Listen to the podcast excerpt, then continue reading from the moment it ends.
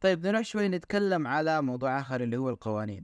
تعرف في الإعلام المرئي والمسموع أنت لما تسوي محتوى هي الجهة المختصة بهذا المحتوى اللي أنت تسويه إلا إذا تعديت من إنها مخالفة يعني مخالفة في الإعلام المرئي والمسموع وصارت جريمة إلكترونية.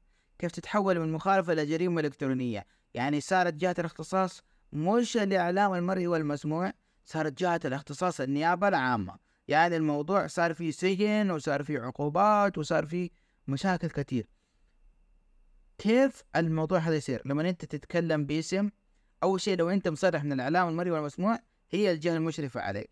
لما أنت تتجاوز الأشياء اللي مصرح لك إنك تتكلم عليها سواء كانت في مجالك أو كانت في غيره أو كانت هنا أو كانت هناك آه، أو تتكلم باسم جهة حكومية أو تتكلم باسم شخص أو تشاهر تحولت أنت من مخالفه الجريمة.